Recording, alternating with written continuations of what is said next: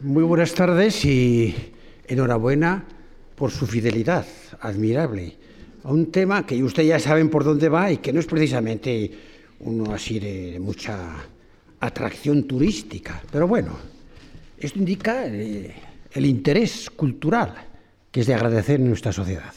Por tanto, ustedes representan y honorifican a nuestro país. Venga, vamos a ver. Ayer o antes de ayer hablábamos de que Job no es el primero, de que había otros antecedentes, otros Job en la historia aquella de Oriente.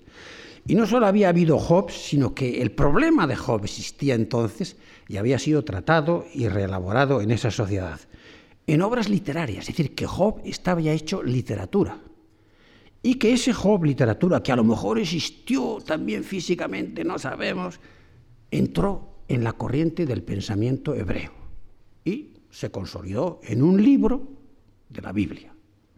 De esa tercera parte de la Biblia, sabes que el Antiguo Testamento tiene tres partes, la ley, la Torá, que dicen los judíos, los libros del Pentateuco, después tiene los profetas, que son los libros históricos y los libros proféticos, y después tiene los escritos en general. Bueno, pues dentro de esta tercera sección está el libro de Job, después del libro de los Salmos y de los Proverbios. Así pues, Israel se encontró ya con el Job hecho. ¿Cuándo se encontró con él? Pues no sabemos exactamente. Si ya en la época monárquica, es decir, antes del siglo VI, pues es posible, porque era una literatura que estaba muy expandida por todo el Oriente. Babilonia tenía un influjo tremendo, ¿no? Había llegado hasta Egipto. En la época de Akenatón hay todo un archivo en Egipto escrito en caracteres cuneiformes acádicos, porque eran un archivo de correspondencia, de cartas entre el faraón y sus súbditos de la parte de Siria. Y la lengua acádica, escrita en cuneiforme, era la lengua internacional de la comunicación, no el egipcio, que era una lengua muy cerrada en el valle. Entonces, esto existía ya y es posible que en aquella época del siglo IX al siglo VI, que es la época de los reinos de Israel, del reino de Judá y del reino de Samaria, pues ya se conociera este, este libro o hubiese alguna versión. Pero para mí el libro se define esencialmente a partir del siglo VI, es decir, cuando los hebreos, los judíos que quedan nada más del reino de Judea, de Judea son deportados a Babilonia. Y allí entran en contacto directo y personal con la gran cultura babilónica, a la vez que entran en contacto consigo mismos y su desgracia y su destrucción, y son capaces de reponerse, de entender su pasado, asimilarlo y proyectar su futuro. Y en este momento es un momento de enorme creación, que es cuando nace el judaísmo. Ya no es el reino de Israel, es el judaísmo específico. Se compone y se conjuga la Biblia en sus partes diferentes y se organiza la sociedad nueva judía. Después de acabar el periodo neobabilónico, que dura 40 años, viene el imperio persa, viene Ciro y Ciro les permite volver, incluso les empuja para que vuelvan a Jerusalén. Reconstituyan el templo, eso lo paga del erario público, la reconstrucción del templo de Jerusalén. Porque Ciro cambia completamente la política internacional y en vez de ser una, una, potencia que absorbe otros reinos y los deporta como los asirios que los dispersan o los babilonios que los concentran en colonias específicas, él deja a cada pueblo en su situación y en el culto y veneración de sus propios dioses. Esta es la política del rey Ciro. Pero ¿qué pasa? Que vuelven de Babilonia unos cuantos, muy concienciados con el judaísmo y la nueva, el nuevo enfoque y dispuestos a construir el templo. Pero la mayoría de la élite judía se queda en Babilonia. Esto sí que es significativo. Y en Babilonia es donde se construirá el judaísmo, es decir, se escribirá el Talmud de Babilonia. Allí se creará en la discusión entre ellos para entender su Biblia propia que ya han generado y acomodarla al pueblo. ¿eh? De manera que es en el exilio donde nace realmente en toda su potencia el judaísmo. Pues bien, en este momento sin duda se encontraron con esta literatura ya hecha de Job, como se encontraron con la literatura de Gilgamesh, como se encontraron con la literatura del eh, Numa Elis, de la creación, del relato de la creación, y del relato del diluvio, por ejemplo. ¿eh? Todo esto está en la literatura acádica. Ellos lo asumieron y lo integraron en su visión de la historia universal que es la de los once primeros capítulos del libro primero de la Biblia, del Génesis, y en su historia propia posterior. ¿eh? Así pues, yo creo que en este momento es cuando ellos se reflexionan también sobre un problema que están viviendo en carne viva. Es decir, la del justo que puede padecer y que no tiene explicación de su sufrimiento si cree en un Dios que recompensa al bueno con el premio y al malo le castiga con la pena. Se rompe la ecuación porque tenemos aquí a un justo que padece. ¿Esto cómo se come? Es el problema que ya los acadios habían visto y que los hebreos trataron también de enfocar. Y enfocarlo con una osadía, como digo, tremenda. El libro es, por otra parte, como os dije el otro día, eh, la obra literaria más perfecta de la Biblia, como unidad, como estructuración literaria, por sus partes, como ya veremos. Y después, del punto de vista religioso, también apuntamos que era el libro más osado, el libro que se atrevía a decir a Dios cosas que ningún israelita en su sano juicio diría, ¿eh? pero que poniéndolas en boca de un extranjero, como es Job, pues se pueden decir. Bien, y todo para encontrar que la respuesta última que dará Dios al problema y que será la respuesta que la Biblia enuncie como suya, pero después de haber puesto en carne viva todo el problema, sin renunciar para nada a él. ¿eh? Así pues, en este caso la Biblia es tremendamente sincera con el problema humano y da su respuesta teológica que ya veremos. Bien, el libro se estructura eh, en dos grandes partes, una parte en prosa y otra parte en verso.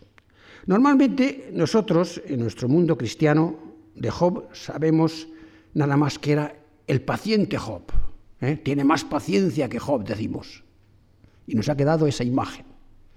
Esa imagen es la que se refleja en el capítulo primero, que está en prosa. En este capítulo se traza el marco general de lo que va a pasar en la obra. Y es un marco tremendamente apocalíptico. Aparece Yahvé en su corte celestial, reunido de sus ángeles, y paseando así por allí entre ellos un ángel que es como el, abogado del diablo. No es que sea el demonio, no, no es propiamente. Es Satán, se llama Satán, pero Satán es el, contrincante, el enemigo. Pero no se dice que sea el, el dueño del infierno, no. Y entonces Dios le dice, eh, mira, mira, mira mi obra, ya has visto a mi siervo Job, lo bueno que es, que no se aparta para nada del recto camino. Y dice el diablo, hombre, claro, ya lo sabéis vosotros, así yo también sería bueno. Le has, donado, le has dado todo lo que quiere, tiene todos los bienes y toda las felicidad, la felicidad a manos llenas, pues así cualquiera es bueno. Pero ponle la mano en sus bienes y verás tú cómo te maldice y Dios acepta el reto de Satán y le priva de sus bienes materiales. Porque allí la Biblia dice que tenía 10.000 asnos y 4.000 camellos y no sé cuántos, y tenía seis hijos, siete hijos y tres hijas, que eran las más bellas de todo el país. Y los hijos hacían fiesta cada semana e invitaban a sus hermanas, y entonces venía Job y hacía un sacrificio por ellos por si habían, si habían excedido en aquel banquete, para que todo quedara en regla respecto al comportamiento ético de estas personas. Si pues era un patriarca, quizás un reyezuelo, en aquellas circunstancias había, ¿no? Era el tipo de, monarquía también que se da en la época griega, de la época aquí de, la reino de, la batalla de, digo, de la destrucción de Troya, aquellos reyes de Agamenón y demás son reyes pequeños, reyezuelos, ¿no? Bien. Pues es posible que Job fuera de este tipo, como era la Yub, aquel que vimos de las cartas de la Marna, que era un reyezuelo de la Transjordania. El resultado es que Dios, has visto, eh, le, he quitado. ¿Cuál fue la reacción de, Job ante la sustracción de todos sus bienes? Dios me lo dio, Dios me lo quitó, bendito sea su santo nombre. Esta es la imagen del Job paciente. Pero dice el de Satán, claro, eso un hombre da cualquier cosa por su vida, pero ponle la mano en su propia salud, ya veremos cómo te responde. Y en Dios le da permiso para que leyera con tal de que respete su vida, que no le mate. Entonces Satán se ceba en él y le da la peor desgracia que puede tener un oriental, la lepra. Y entonces este rey, reyezuelo, rico y honorado, que ha quedado empobrecido, pero que no obstante mantiene su fidelidad a Dios, se ve expulsado de la ciudad y abocado a un estercolero, donde con un tejo se va rascando las heridas pulentas que tiene por todo su cuerpo. El cuadro es patético.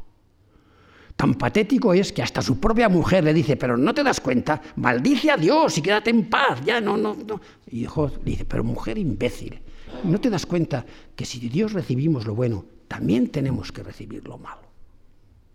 Esta es, diríamos, la respuesta al problema del bien y el mal, a eso de que ahí puede haber un justo que padezca. Ya se da la respuesta a Job. ¿eh? El mal, pues también puede venir de Dios por lo que sea. ¿eh? Este es el, Job paciente. La imagen es patética. Cuando acaba el, capítulo primero, Job, allí en, en, aquel estercolero donde está, recibe la visita de tres amigos suyos que han oído de su desgracia y vienen a consolarle. Y cuando llegan allí se quedan estupefactos y la Biblia dice que por tres días estuvieron con la boca callada sin saber qué decir, porque era un espectáculo que les desbordaba. Es realmente el cuadro es patético. Bien, pues esta es la imagen del Job que nosotros conocemos. Como veis, este, este prólogo es una especie de telón de fondo ¿eh? de una representación teatral, al estilo de los autos sacramentales, que también tienen un telón de fondo que suele ser la exaltación de la Eucaristía, por eso se llama autos sacramentales, ¿no? donde está la esfera divina, presidiendo lo que después se desarrolla en la esfera humana. Bien, a este prólogo que nos da el sentido de la acción, de lo que va a pasar después, y es que lo que va a pasar después es simplemente una prueba.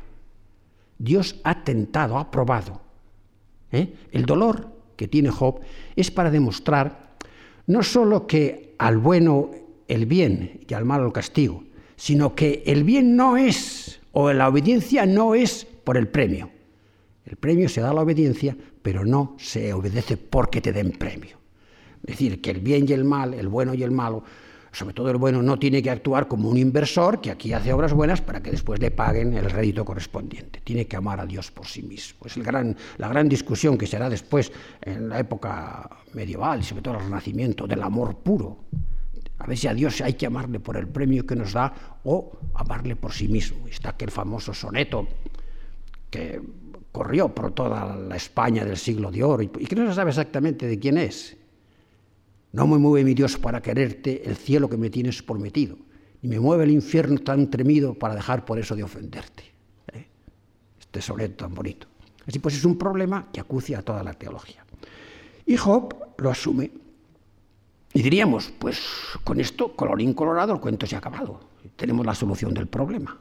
Es la paciencia, la aceptación del, castigo o del dolor como una prueba que, como una prueba que Dios envía, como una actitud que Dios envía. Es un, Dios nos puede tanto dar el bien como el castigo o el dolor, porque eso entra dentro, diríamos, del orden providencial. Todo viene de Dios.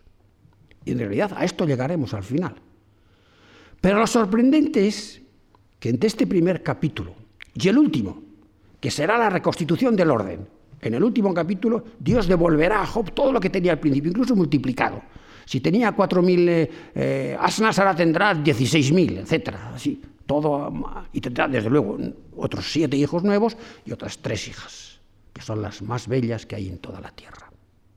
Pues el capítulo primero y el capítulo último se corresponden y los dos están en prosa. Es decir, responden a lo que es la teología del premio y el castigo ortodoxa, a la tesis clásica, de que al bueno el premio, al malo el castigo, con un interín que puede haber. Lo interesante de este caso es que los actores del drama que viene a continuación no saben esto. Lo saben ustedes y yo porque hemos leído el prólogo. Lo saben los espectadores de la obra Job. Pero los actores no lo saben.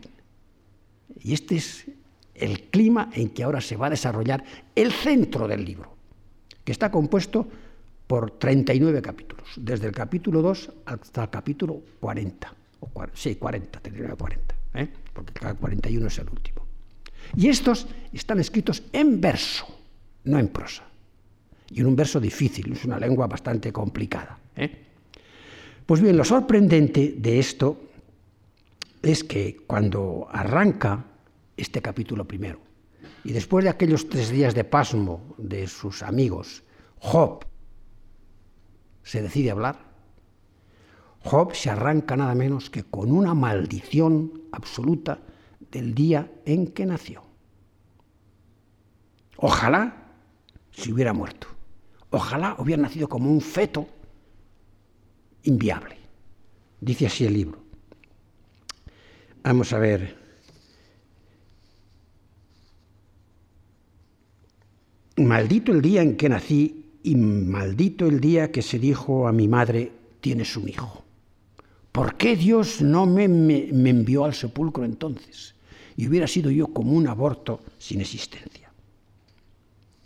Y este es el paciente Job que nos ha quedado en el capítulo primero. Aquí vemos que no tiene nada de paciente, que se revela absolutamente contra su propia existencia. Bien, a continuación, el libro que arranca de esta manera tan abrupta, ¿eh? se organiza literariamente de una manera muy estructurada, como un diálogo entre, entre Job y sus amigos. Es decir, hay tres tandas de réplicas y contrarréplicas.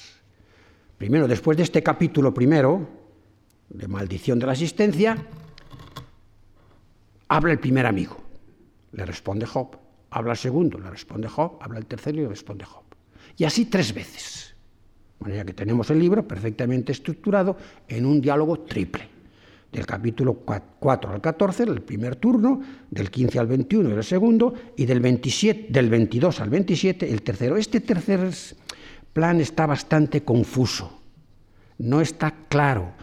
Ahí los, el último discurso se ha entremezclado, ya no sabemos si es de este amigo es del otro, si es de Job quién es. Está, el texto está corrompido. Pero bueno, esto no afecta mucho, porque en realidad los tres turnos van a insistir sobre el mismo tema.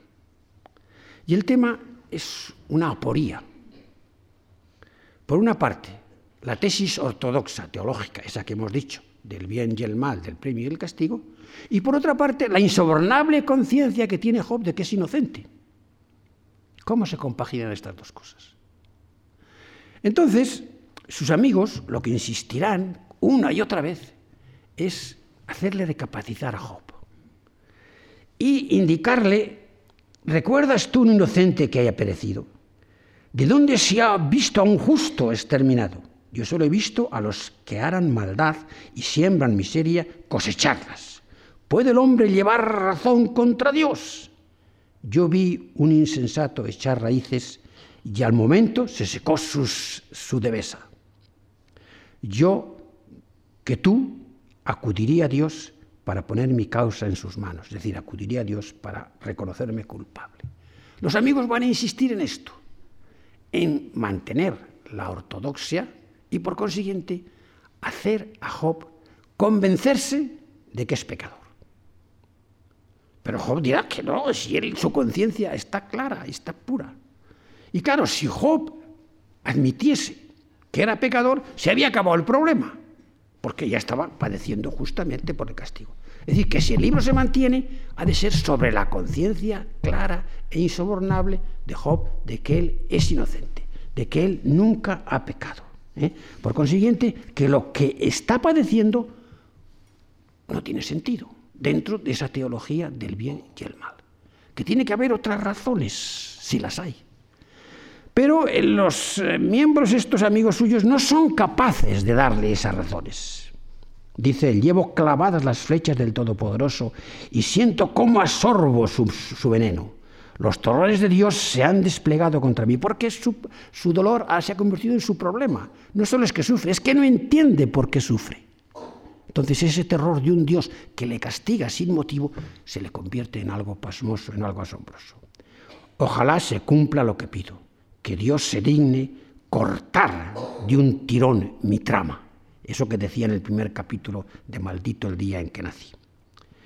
Para el enfermo está la lealtad de sus amigos, aunque olvidase el temor del Todopoderoso. Es decir, vosotros habéis venido aquí a consolarme. Aunque fuera yo pecador, tenéis que compadeceros de mí. Y sin embargo venís a zaherirme, a condenarme. ¿eh? Y esto es totalmente inadmisible sigamos, digamos que están, eh, porque lo que vosotros queréis es que yo me declare culpable. Es decir, que lo que está en juego aquí es mi inocencia. Este es el planteamiento general y diríamos lo que los tres amigos en, sucesivos, en sucesivas tandas van desarrollando. El segundo eh, no solo insinúa que a lo mejor eres pecador, sino que se permite hasta describir la situación pecaminosa de, eh, de Job. Aunque tuviera yo razón para condenarle, aunque fuera inocente, me declararía perverso. Es decir, que Dios no mira al hombre si es bueno o malo y le condena lo mismo al justo que al pecador, tal como se demuestra en la experiencia de Job. Por consiguiente, lo que vosotros decís no concuerda con la experiencia histórica. ¿eh? Estamos, pues, ante elementos dispares. Es decir, que aquí se revela no solo el misterio de Dios incomprensible, sino el misterio del hombre doliente, del dolor humano también incomprensible. Y este es un problema que ha arrastrado Israel a lo largo de todos los siglos. Es un pueblo que ha padecido, a pesar de su fidelidad a Dios, de cumplir la ley y cumplir los 900 y pico preceptos y mantener una asistencia restringida y siempre fiel, insobornable, sin ceder a presiones, ha sido constantemente perseguido, desechado. La última experiencia trágica de esta fidelidad a Dios la tiene el judaísmo en el holocausto nazi, que ha hecho tambalear tantas fes dentro del judaísmo, porque no pueden entender que su Dios les haya abandonado hasta ese grado, hasta ese momento. Así pues, este es el problema constante que los tres eh, amigos desarrollan. Llega un momento en que esto se convierte, digo, no solo en descripción, sino en directa acusación. Es que tú eres el culpable, ¿eh? tú has cometido estos pecados. Así pues, estas descripciones suyas no te reprende más bien por tus muchas maldades y por tus innumerables culpas. Exigía sin razón prendas a tu hermano o sea, ya no es que le dicen que, pues si no, no, es que ya le acusan de crímenes concretos que él ha cometido y que no quiere confesar. Arrancabas el vestido al desnudo, no dabas agua al sediento y negabas el pan al hambriento. Como hombre poderoso, dueño del país, despedías a las viudas con las manos vacías. Cometía todas las felonías. Todo esto lo has hecho tú. Y esta es la razón por la que estás. Vaya amigos, te viejo. Es decir, que el dolor no solo le hace perder diríamos de alguna manera, su esperanza, sino que le hace perder también su amistad. Le deja en total soledad. De ahí que se convierta en un tremendo sufrimiento que no tiene nombre para el pobre Job. Lo tienes pues todo bien merecido y esto es lo que tú deberías reconocer. Pero Job dice que hay. Y no solo lo dice Job, es que lo dice Yahvé, lo dice Dios en el primer capítulo. Mira, le dice a Satán, mira este, este santo que tengo aquí a mi servicio. No ha cometido ni un solo pecado. Y por eso le pone a prueba. Pero le considera inocente. Y yo digo que si Job renunciara a esta conciencia suya, pues se nos habría acabado el libro de Job. No tendríamos libro de Job. No te reprende más bien por tu mucha maldad y por tus innumerables culpas. Es una, el libro de Job, en este sentido, de estos capítulos del, 2 eh, al 27 de que hablamos, vienen a ser algo así como una unas variaciones Goldberg, variaciones musicales sobre un mismo tema. Es decir, es la repetición de los mismos conceptos. En ese sentido es moroso, es bello por las metáforas, etcétera, por los elementos literarios que aporta, pero intelectualmente tiene muy poco ritmo, avanza muy poco, ¿eh? porque ninguno de los dos cede en su posición. Y entonces Job, en esta situación de tremenda conciencia de su, de su inocencia, hace un acto inaudito, al que también hacíamos mención ya el otro día. Y es que se siente tan inocente que reta a Dios para que demuestre su culpa que abra juicio y se pongan los dos las cartas sobre la mesa para ver cómo se condena a Job en este juicio. Él tiene absoluta confianza de que de ese juicio va a salir inocente. Llega tal su convicción que dice, de ese juicio saldré yo con un dictamen que me lo pondré como diadema sobre la cabeza, para mi gloria y honor, porque soy inocente y no tengo remordimiento de un solo día de mi existencia. Es una osadía tremenda. Y en esta osadía incluye la acción de Dios, que claro, le resulta que Dios no solo es el que tenía que dar la respuesta, sino que no se presenta, es inaccesible. Y Job lo reconoce. Le llamo y no me responde. No hay manera de que, de que entablemos pleito, ¿eh? pero él tiene la osadía de plantear. Es no niega jamás a Dios, no hay ateísmo, no hay falta de fe, siempre hay fe en el libro de Job, no podía ser de otra manera, en el libro de la Biblia, pero hay conciencia también de un misterio, de que aquí hay algo que no sabemos cómo funciona. Dios lo podía aclarar y sin embargo está oculto. Naturalmente sus amigos le dicen, ¿y a Dios qué le importa el comportamiento del hombre si es bueno o es malo? Él tiene otras preocupaciones. De manera que preguntarle a Dios es una tontería. ¿eh? Está fuera de nuestro alcance. Así pues, esto es, diríamos, el ritmo de esos tres discursos repetitivos de los tres amigos frente a Job. La cosa llega a una tensión tan clara como esta de que le, maldicen y le, acusan ya directamente de, pecador y de perverso, y de que él reta a Dios en una tensión eh, digo, épica tremenda. O sea, tenemos a los, a los auditores de este, de este poema, pero ¿dónde estamos? Estamos en el ápice de, de la crisis intelectual. Y en este momento llega el capítulo 28, puesto de alguna manera en boca de Job, no se dice de quién es, es un capítulo como introducido allí fuera de contexto, ¿eh? que cambia totalmente el tema. Y es como para aplacar la situación de tensión a que se ha llegado y empieza a cantar pues, eh, la, bondad de la naturaleza, eh, la bondad del hombre que busca, como buscan estos amigos y Job, entender esta naturaleza, pero que esta naturaleza se les hace misteriosa. Comienza a insinuarse un tema que va a ser el que se reasuma al final como la respuesta definitiva.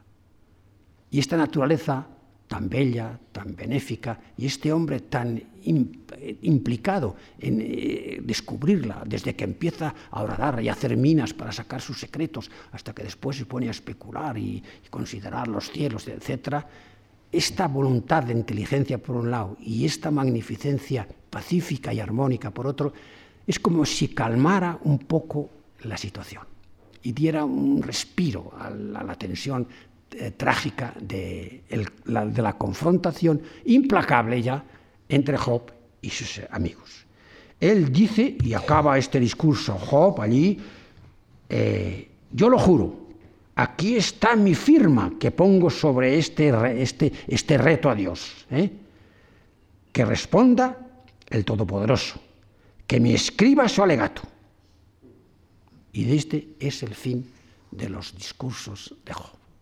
Seguramente que de este Job ustedes no habían oído hablar mucho. ¿eh? No es el Job paciente, al revés, es el Job rebelde. Es el Job que, atreve, que se atreve a enfrentarse a Dios. No es que aquel que dice Dios me lo dio, Dios me lo quitó, de Dios recibimos el bien, recibimos el mal, bendito sea su santo nombre. No, no. Es el Dios al que se le obliga a justificarse una osadía humana tremenda, en la que la Biblia se implica también y lo acepta como por eso suyo. Así pues, este es el fin de los discursos de Job desde esta confesión exacerbada de su inocencia. Bien, aquí diríamos llegamos al final de lo programado, aun admitiendo ese capítulo 28 que es como un apéndice pequeñito que se ha colado ahí y para disimular un poco la tensión, pero que bueno, lo podemos admitir como una interpolación sin mayor importancia. Y consiguientemente las cosas quedarían en tablas sin saber de qué, o sea, sin dar respuesta al problema, porque no tiene respuesta aparente. Pero ¿qué va? Esto no se acaba aquí. Lógicamente tenía que acabarse desde la estructura literaria del relato, que es un amigo, un señor y tres amigos, con la posibilidad de tres intervenciones. Y es de los, a los únicos a los que se va a tener en cuenta en el epílogo, cuando se habla de Job y sus tres amigos. Pero este aquí que de repente aparece un cuarto señor, un mozalbete, la nueva generación, un joven, Elijú, que ha estado allí un poco así entre bambalinas, escuchando los discursos de aquellos sabios ancianos. y no se puede callar. Se le hierve la sangre. Es el joven pedante que piensa que él tiene la respuesta, que estos carrozas no saben entender el problema, ni le han dado respuesta a Job y Dios ha quedado aquí eh, en blanco, o sea, le han dejado realmente en mala postura y él va a aportar una solución a este problema. Así pues, que no se diga que la autoridad viene de la sabiduría, ni que por ser anciano eh, sabe uno más, tiene uno mejor juicio.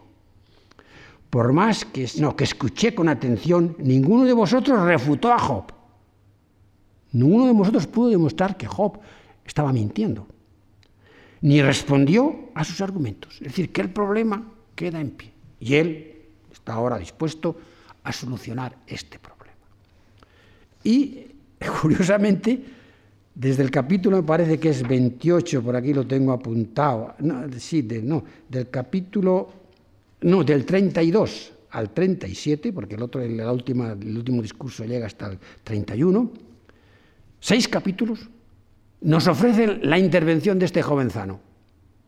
Es decir, seis capítulos que corresponden a tres series de dos, que sería lo que le vendría dado si él hubiera sido un cuarto interlocutor en una de aquellas intervenciones ternarias que hemos visto han tenido los tres amigos. Aquí se le da todo junto, se le deja, ala, para ti todo. Y aquí él se expande.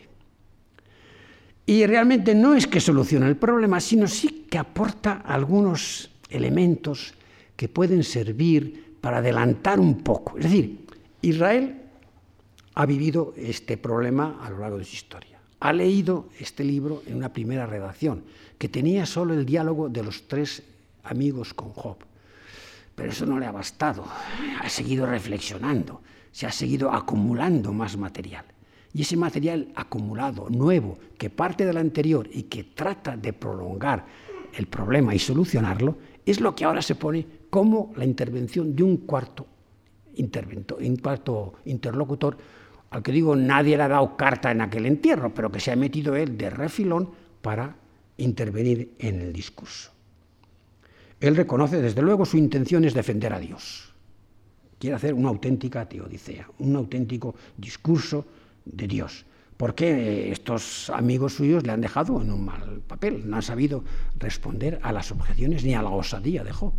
Por lo tanto, aquí se impone, es un nuevo reto de la ortodoxia no se puede quedar aquí el Dios de Israel, eh, la religión de Israel, con este discurso tan negativo y tan cerrado, tan opuesto, en una aporía sin solución. Y él comienza, desde luego, a reconocer que nadie tiene derecho a enfrentarse con Dios, ni a pedirle cuentas, porque Dios está por encima de todo. ¿eh? Y nuestra conducta pues, no está obligado ni a premiarla ni a castigarla, la puede dejar de lado, no somos una insignificancia dentro del poder absoluto de divino. De manera que eh, lo que pasa es que hemos antropomorfizado la, religión y la hemos hecho toda en interés del hombre y hemos puesto al hombre en el centro de la religión, cuando el centro de la religión no es el hombre, sino que es Dios. tanto, es el hombre el problema, no, el problema no es, la solución es Dios, que es inabordable, que es infinito, etcétera, que es eterno. Así pues, esta es la primera tesis suya, a Dios no hay que pedirle cuentas. Por lo tanto, él invita a Job también a que dile a Dios, me he equivocado, he pecado. Lo que yo no veo, enséñamelo tú. Y si cometí delito, no volveré a hacerlo. ¿Debe él retribuir a tu antojo? O sea, tú tienes que decir a Dios cuando tiene que premiar o no premiar. Eso está fuera de lugar. Así pues, esta es la postura. Y él para justificar esta actuación de Dios, avanza una primera medio solución, una insinuación interesante que hace avanzar el problema. No solo aquello de que bueno y malo, premio y castigo. Tú date cuenta que Dios instruye a los hombres de muchas maneras, dice a los sabios y a. A veces es por sueños y revelaciones. Y a veces también es por el dolor. El dolor tiene un valor pedagógico le obliga al hombre a acudir a Dios. Es decir, aporta ya un elemento nuevo que no está simplemente en la consideración del dolor como castigo. El dolor tiene un valor de insinuación, de acicate, para que el hombre no se duerma, podríamos decir, en sus laureles, no se sienta satisfecho con su bondad y su premio, sino que recuerde que eso es gracia divina. Lo tiene por bondad, que Dios no estaba obligado a premiarle, que le podía haber dejado en su, en su propio destino. Tanto, este sentido del dolor como toque de advertencia es un elemento que el joven hábilmente introduce en su discurso y que, digo, hace avanzar, progresar el, libro de Job. Así pues, consiguientemente, dice, Job habla sin saber, sus palabras no tienen sentido, merece que le torturen hasta lo último por sus respuestas dignas de un malvado, porque al pecado añade la rebelión. De nosotros se burla y no cesa de hablar contra Dios. Es decir, aquí la ortodoxia entienden que el comportamiento de este Job pagano, de este hombre de Us, ¿eh? extranjero, no entra dentro de la fe ya vista. Por tanto, este Job debe retractarse, debe acudir a Dios a pedir perdón.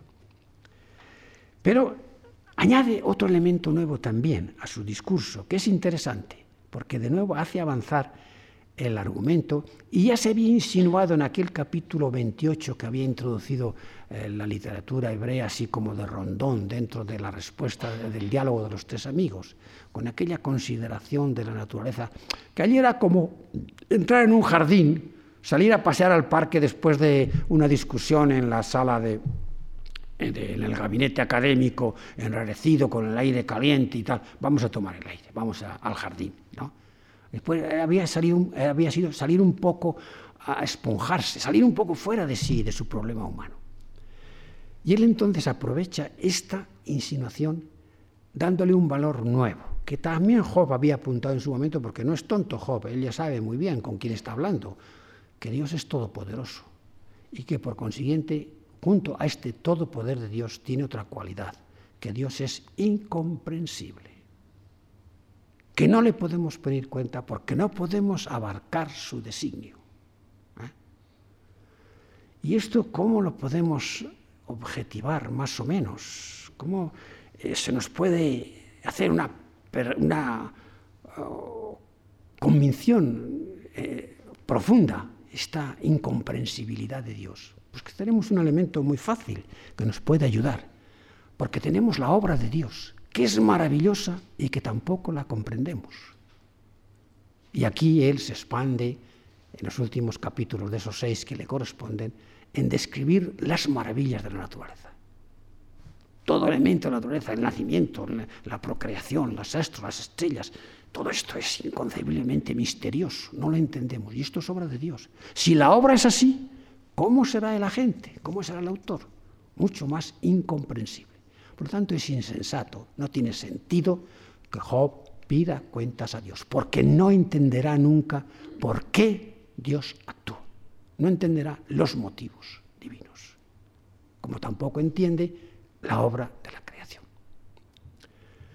Este es el argumento, en realidad, que va a ser tomado en la respuesta divina. ¿eh? Después, y aquí el amigo Elihu, el jovenzano este, eh, hace una descripción maravillosa de la naturaleza, sobre todo cósmica. A él lo que le causa pavor y, espanto y le maravilla enormemente son los fenómenos atmosféricos, todas las nubes. Eso de que las nubes estén ahí colgadas y que nos envíen la lluvia y fertilicen la tierra, es algo incomprensible. ¿Quién sostiene a las nubes ahí? Y después, desde esas nubes, vienen los rayos, viene la tormenta, viene la epifanía divina. Todo eso para él y en todo el Oriente ha sido el elemento primero de comprensión de la divinidad. Recordad que el Dios del Sinaí se manifiesta como un Dios de tempestad o de eh, eh, ebullición volcánica, como queráis, pero siempre como un fenómeno del rayo, del trueno. Y esta es la característica que define al Dios Baal, cuyas características propias son el rayo y el trueno que él emite desde la cumbre de su monte, el monte Safón o el monte Hasi, el Mont Cassius de los latinos después, donde él habita y tiene su, morada. Y cuando saca el rayo y saca el trueno, todo el mundo se echa a temblar, dioses y hombres. Es que el mismo Zeus, que es el dios de la mitología griega, es el dios tonante, es el dios del rayo. El rayo es el arma de Zeus, cuando la lanza no hay quien pueda salvarse de sus efectos.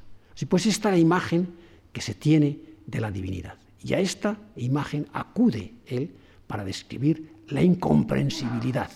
No comprendemos el cosmos. Ahora nosotros estamos, no sé si más convencidos de la magnificencia del cosmos o más sorprendidos, porque enviamos nuestros satélites por ahí y llegan a miles y millones y sabemos que hay millones de miles de millones de galaxias y no conocemos nuestra propia galaxia. Y esto se nos ha descubierto y el mundo se nos ensancha enormemente y, no sabemos dar razón de él. Porque es un mundo, decimos, en expansión. No tiene límite, crea su propio límite y va más allá de sí mismo. ¿De dónde sale este? Ah, sí, sale de un Big Bang primero, de una célula primera. Que, oye, esto es tan misterioso como en la tormenta y los rayos de la mitología cananea. ¿eh? Estamos pues descubriendo el misterio que es ensanchando el misterio en realidad y haciéndolo cada vez más poderosamente incomprensible. ¿eh? Bien, pues esta es la insinuación y realmente el valor que el jovenzano, es decir, el valor que la reflexión religiosa de Israel de los últimos tiempos ha sabido dar a aquel problema que la sabiduría clásica, ortodoxa, aquella teología fácil, no sabía responder. Hay que meter nuevos elementos en esa teología, como son ese valor eh, pedagógico del dolor ¿eh? y este valor incomprensible de la acción de Dios. Habrá que esperar hasta el cristianismo, cuando el dolor se asuma como una parte de la existencia cristiana y se reconozca el valor redentor del dolor. Y Jesús nos salve por su dolor. Y nosotros llevemos como signo de nuestra religión nada menos que a un hombre muriendo en un patíbulo, crucificado. Esto es algo tremendo para otras religiones, que nosotros vayamos por delante con un crucifijo, es decir, con un hombre muerto en la cruz, agonizante. ¿eh? Y es la santificación, la elevación a enésima potencia del dolor como fuente de salvación. El supremo dolor es también la suprema esperanza. Así pues, este es el reto que nuestro amigo, este jovenzano, eh, había presentado a Job. Y Job, ante aquel reto, pues queda anonadado. Eh, se calla el jovenzano. Job mm, tiene una respuesta última muy confusa. Llega realmente a sentirse como molesto y confuso, a pesar de que nunca renuncia. ¿eh? Él ha afirmado, yo juro que soy inocente, nunca renuncia, pero sí siente que se ha como excedido un poco. Pues bien, desde esa tempestad misteriosa en, la que el joven Elijú ha dejado el misterio de Dios, es de donde Dios ahora de repente baja a la tierra y entra en el diálogo. Esto no acontecía en la literatura mesopotámica. Allí nunca Dios hablaba, no aparecía. Era siempre un diálogo entre hombres o una discusión entre hombres. Aquí viene Dios mismo a dar la respuesta. Esto es lo maravilloso del libro de Job bíblico. Y viene naturalmente como Yahvé. Es la única vez en que en el libro de Job aparece el nombre del Dios. Porque claro, el único Dios que puede hablar es Yahvé. Los demás no son dioses. El único Dios vivo, aquí aparece la fe monoteística, es Yahvé. Por lo tanto, si Dios ha de responder, tiene que ser la voz y la palabra de Dios la que dé la respuesta. Y entonces, aquí en el capítulo 48 y 49, es Yahvé quien toma ahora la palabra y le emplaza a Job. Y le emplaza también frente a la maravilla de la naturaleza. Y lo que en el libro de, en la respuesta del hijo había sido una insinuación más o menos eh, tímida de los prodigios y de la tempestad, aquí se convierte en una desbordante descripción de los fenómenos más potentes y que más llamaban la atención a aquellas gentes. Hay una descripción maravillosa, por ejemplo, del hipopótamo o del cocodrilo. Tú le has puesto la mano encima al cocodrilo ¿Sabes cómo nació? ¿Sabes de dónde le viene su fuerza? ¿Quién ha creado esa bestia tan terrible? ¿Eh? Todos estos fenómenos naturales que el hombre no puede comprender y que están ahí, Yahvé se los pone delante. El maravilloso fenómeno de la procreación, del nacimiento, ¿eh? que esté concebido como eso que llamamos nosotros la leche y la condensación como un queso dentro del seno de la madre, porque no se tenían ideas claras de la biología en aquella época, ¿no? pero que ha quedado también en nosotros con esa metáfora. Eso está en la Biblia también. ¿no? Así pues, este maravilloso misterio que de una célula elemental, que por cierto es la célula que pone el varón, la mujer se limita simplemente a cogerla y desarrollarla. Por eso, propiamente, judíos tendrían que ser eh, los hijos de padre judío, porque es el que transmite realmente la genealogía judía. Sin embargo, el Talmud, que es muy pícaro, después enseñó a las gentes, teniendo en cuenta la malicia humana, incluso la malicia del pueblo judío, que judío es el hijo de madre judía. El que no es de madre judía no te puedes fiar. Así pues, es la madre la que transmite en el mundo judío la ascendencia judía. Cuando digo va contra la concepción que incluso hasta la Edad Media perduró, de que el único elemento eh, biológico activo era el semen viril, no, porque no se conocía realmente la función del óvulo. Así pues, esta descripción maravillosa lleva al final a Job a recapacitar a las palabras de Dios y a entender que estamos ante el misterio total. Descubrir que sí, el dolor es una parte mínima del misterio, que en esta naturaleza tan buena, tan armónica, en que está llena toda ella de, prodigios, el dolor también ocupa su sitio, ¿eh? porque no puede ser de otra manera, porque Él viene de un Dios bueno que ha demostrado su bondad de esta manera tan desbordante. Tanto, no puede quedar su bondad anulada por este fenómeno que le pasa al hombre accidentalmente y que parece que no tiene causa. Eso también tiene que tener una justificación, que sería aquella pedagógica o que sería cualquier otra, ¿no? porque todavía no se ha llegado a la concepción redentora del dolor. Pero sí ha quedado absorbido dentro de la bondad y sabiduría divina que ha creado un mundo tremendamente bello, armónico, pero incomprensible.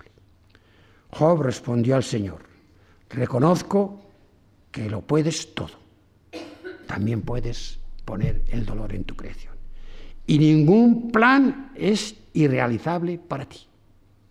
Es cierto, hablé sin entenderte, de maravillas que superan mi comprensión. Te conocía solo de oídas, ahora te han visto mis ojos. Por eso me retracto y me arrepiento. Este es el Job bueno. Pero todavía sin renunciar a su inocencia, porque Dios tampoco le acusa de que sea malo. Y digo, si eso fuera así, no habría libro de Job. ¿eh?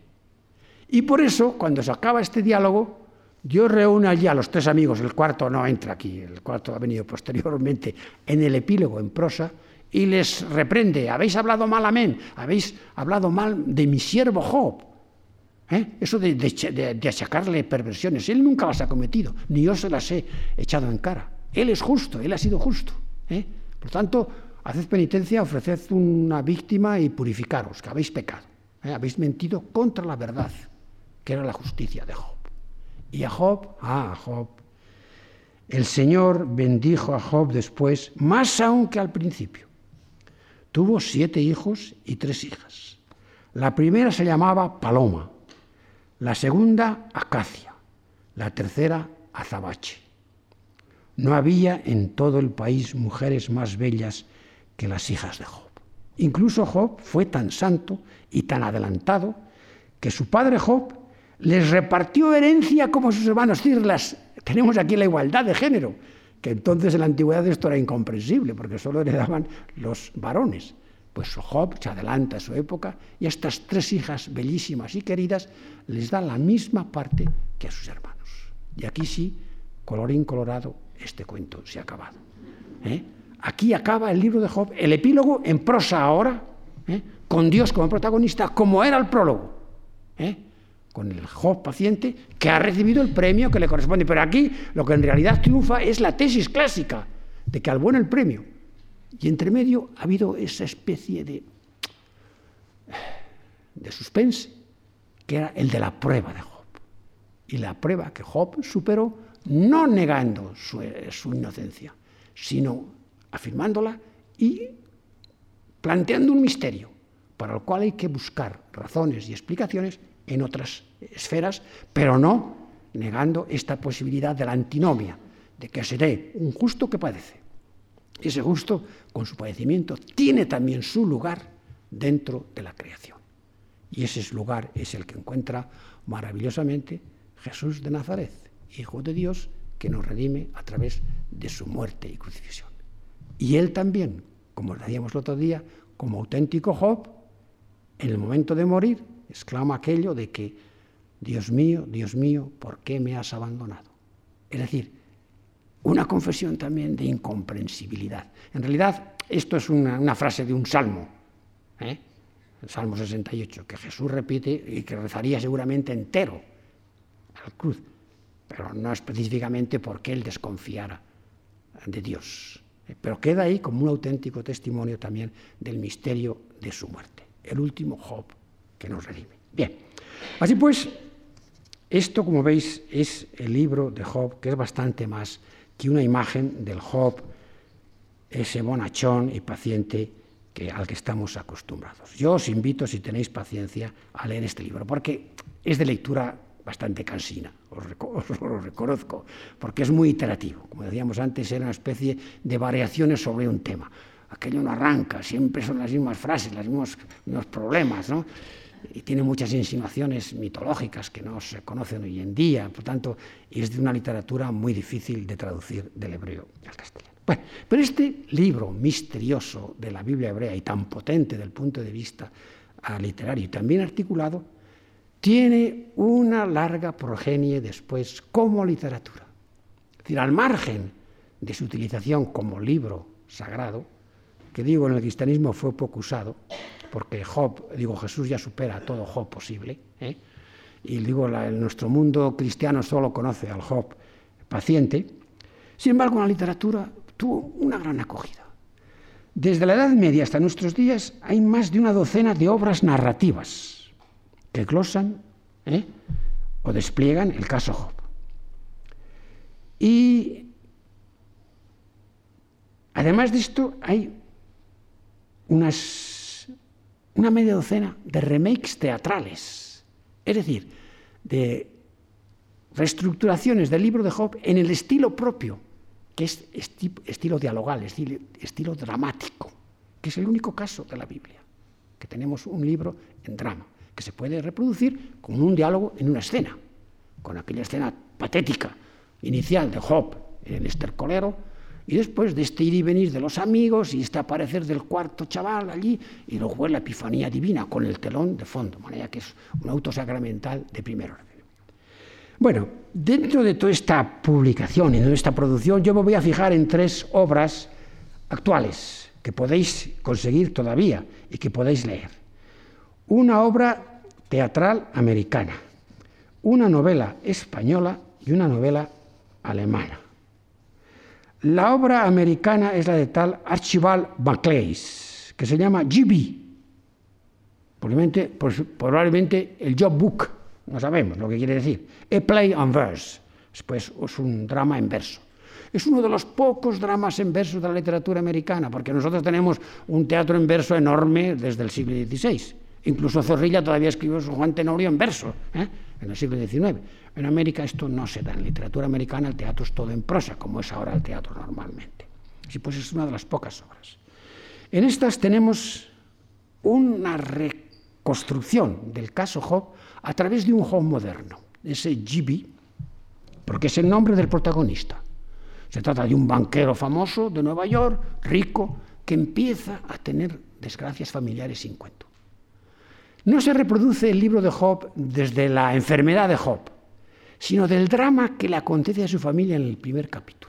Entonces los protagonistas que salen allí, que salen de paso y nadie los tiene en cuenta, la mujer, los hijos, las hijas, los soldados que caen sobre las, los soldados caldeos que caen sobre las granjas y matan a todos los siervos, etc. Estos personajes anónimos, ¿eh? sin significación mayor fuera de la mujer que dice dos frases, son los que aquí se convierten en protagonistas. Y entre ellos entraba un, se, crea un clima tremendo de diálogo. La escena también es muy semejante a la de un acto sacramental. Está en una, una, una, de un circo, ¿eh? Eh, en la parte superior se han instalado dos personajes que llevan una máscara y que hacen, eh, quitándosela y poniéndosela, juegan el papel de Dios y de Satán entre ellos. Y en la parte inferior, en un rincón, pues están los demás personajes allí con toda la, vestimenta del circo, etcétera, etcétera. Y allí se va a empezar a tramar la, crisis de, de JB. Y desde el cielo le irán respondiendo poco más o menos a su problema. Él sufre todo aquello, no lo entiende, vienen amigos suyos, incluso con los nombres de la Biblia, a consolarle, él no admite consuelos, y al final, ya hastiado de que aquello no lo soportara, llama a los de arriba, bueno, ¿qué me decís vosotros? ¿Cómo respondo yo a esta situación? Y el que lleva la máscara de, diablo dice, mira, mira, lo mejor que puedes hacer es suicídate y acaba con el problema. Una solución. El otro dice, hombre, no, suicidarte no, pues eh, tiene un poco de paciencia y ya espera y ya, ya llegará el, perdón, ya llegará la, solución, hay que tener paciencia en la vida y eso naturalmente ni una pues, solución ni la otra a él le soluciona el problema. Entonces, ¿qué decide? Abandona todo eso y se refugia en el amor a su mujer y a sus hijos. Y el amor es para él la forma humana que hay de responder a toda calamidad. Es una respuesta bonita, una respuesta interesante, que no resuelve el problema, pero que sí lo facilita el soportarlo y lo hace humano y entrañable. Así pues, JB aprende que no hay justicia en el mundo, que la felicidad y el sufrimiento no son cosas que se merezcan como premio, como castigo pero que la gente, cuando escoge vivir con el amor, puede aún subsistir y durar. Tanto el amor es una fuerza nueva que él aporta como respuesta laica, diríamos, a este problema que desde la esfera aquella superior no se le soluciona. Este es, pues, el libro de Archibald MacLeish, no, he visto traducción al castellano, ni creo que nadie lo traduzca al castellano esto, porque es de un inglés infame. Si lo podéis y lo, os llega a vuestras manos, pues intentad comprenderlo. El siguiente libro es este de nuestro filósofo y profesor Fernando Sabater. Yo no conocía la obra de Sabater y me ha dejado desconcertado. Se llama Diario de Job, publicado en 1983. El de Archibald es del 1958, el de Macleis. Y este eh, acomoda, acomoda, el libro de Job mucho más directamente. Es decir, aquí Job se llama Job y sus amigos tienen nombres bíblicos y se mantiene el ámbito. Incluso Job está herido también de una enfermedad que le echa fuera de la sociedad y metido una especie de, cráter de un, de un volcán con una laguna al fondo, fétida y tal, y es un estercolero, es un, un lugar de basuras y él está aquí abandonado de la sociedad. Pero su mal no es tanto un mal físico de lepra, que también tiene males físicos, sino que su mal es el del abandono de la sociedad. Es un outsider, es un anarquista es un hombre que rechaza todo el orden social. Tanto abandona él espontáneamente para refugiarse en sí mismo y aislarse. Entonces sus amigos vienen, incluso uno de ellos, con los nombres bíblicos en helicóptero, viene sobre el, volcán aquel para tratar de, convencerle que se reintegre en la sociedad. Y son todos ellos naturalmente representantes de diversos aspectos de, de, la cultura, bien del arte, bien del deporte, bien de la ciencia, cada uno tiene su puesto en la sociedad. Y él a todos les rechaza y no acepta. Así pues, es este volver sobre sí mismo, esta incomprensibilidad de la propia existencia, que él también encuentra como solucionable dentro del discurso del amor. Esta sociedad que tenemos será una sociedad inhóspita, es una sociedad que no se puede vivir, en la que todos van detrás de su propio interés y de su propia gloria para triunfar y sobreponerse a los demás. Y sin embargo el hombre no es tenido en cuenta. ¿eh? Hay que romper todos esos lazos. Él deshace, diríamos, toda estructura social. Y entonces encuentra como una posible solución la misma que encuentra Macleis, el amor. Y allí dice, el amor no ha de ser, pero será. No es todavía, pero vendrá. Vendrá por mí sin piedad ni, te, ni, ni tregua, más cruel que el hambre, el dolor o el mar pero embrujado también y lleno de infernal alborozo, como el mar infinito. Es el horror quien ha de, ventearle allá donde se, encanta. Y cuando estamos más desesperados es cuando tenemos que acogernos al, al amor, para apresarle sin miramientos, con su boca de niebla y depositarle, todavía palpitante y trémolo, a los pies de quien sea. Mi inquietud sabe que no estaré, que no estaré allí donde el amor llegue. Es decir, que el amor no voy a ser yo el que redima a la sociedad, que esa redención está lejana. ¿no? Pero en ese quien sea, en el que llegue a experimentar la salvación del mundo por el amor, como un último privilegio del horror que es el que me descubre esta situación mía y de la sociedad, fantasma entre fantasma, allí estaré yo también incardinado. Y pues una esperanza de que el mundo se redima, de que supere esta situación de espanto ¿eh? que nos domina y llegue a dominar una armonía general en la que todos de alguna manera resucitemos y nos encontremos incorporados. Así pues, es una bella visión, después de ser un libro tremendamente anarquista, tremendamente eh, negativo. No hay una frase que no sea destructiva. No en vano está dedicado al amigo, ¿cómo se llama este nuestro amigo filósofo moderno? Eh, a ver si me acuerdo yo de él. No, Ceriano, Ciorano. ¿eh? A él se lo dedica. Claro que es el, pensador anarquista, diríamos, y nihilista por esencia de nuestros días. ¿eh? Bueno, pues es un libro que a mí me dejó difuso, o sea, me dejó desconcertante por la potencia literaria que tiene y por lo bien planteado y estructurado que está. El hombre aquel, en aquella fosa en que está metido, está solo. Tiene una especie de ogro que, que le, le acosa es un ogro que no sabemos si es Dios o la muerte. No, está nunca presente real, no habla con él, pero sí está como, como rondando por él. Es esta sensación del hombre que está abocado a estas realidades tan tremendas como es la infinitud o como es su desaparición y que le acosan, le crean ese horror. ¿eh? Que le invita a buscarse a trascenderse más allá de estos remedios fáciles que la sociedad ha encontrado para sí y que son pues el honor, la riqueza, el disfrute, el deporte, todo esto son sucedáneos de la angustia que el hombre siente ante sí mismo. Y tenemos finalmente el libro de Roth. Roth es un judío alemán que escribió en 1930 una novela que se llama Job, relato de un hombre cualquiera. ¿Eh? Está editada en Barcelona por la editorial de mi amigo El Acantilado. No, el Acantilado es mi amigo, era el editor del Acantilado y está, es relativamente reciente, es de los 2007 o 2008 la traducción. Y esta es una novela que sí, que se puede leer porque es una novela, diríamos, neorealista, típica. El protagonista es un judío ruso, piadoso, pobre, que vive con su familia, tiene dos, tres hijos y una hija. El hijo Jonás se apunta al ejército zarista, que es antisemita y que él ya la da por perdido. ¿no? El otro hijo, antes de que le alisten en el ejército, se huye y se va a América, donde logra prosperar.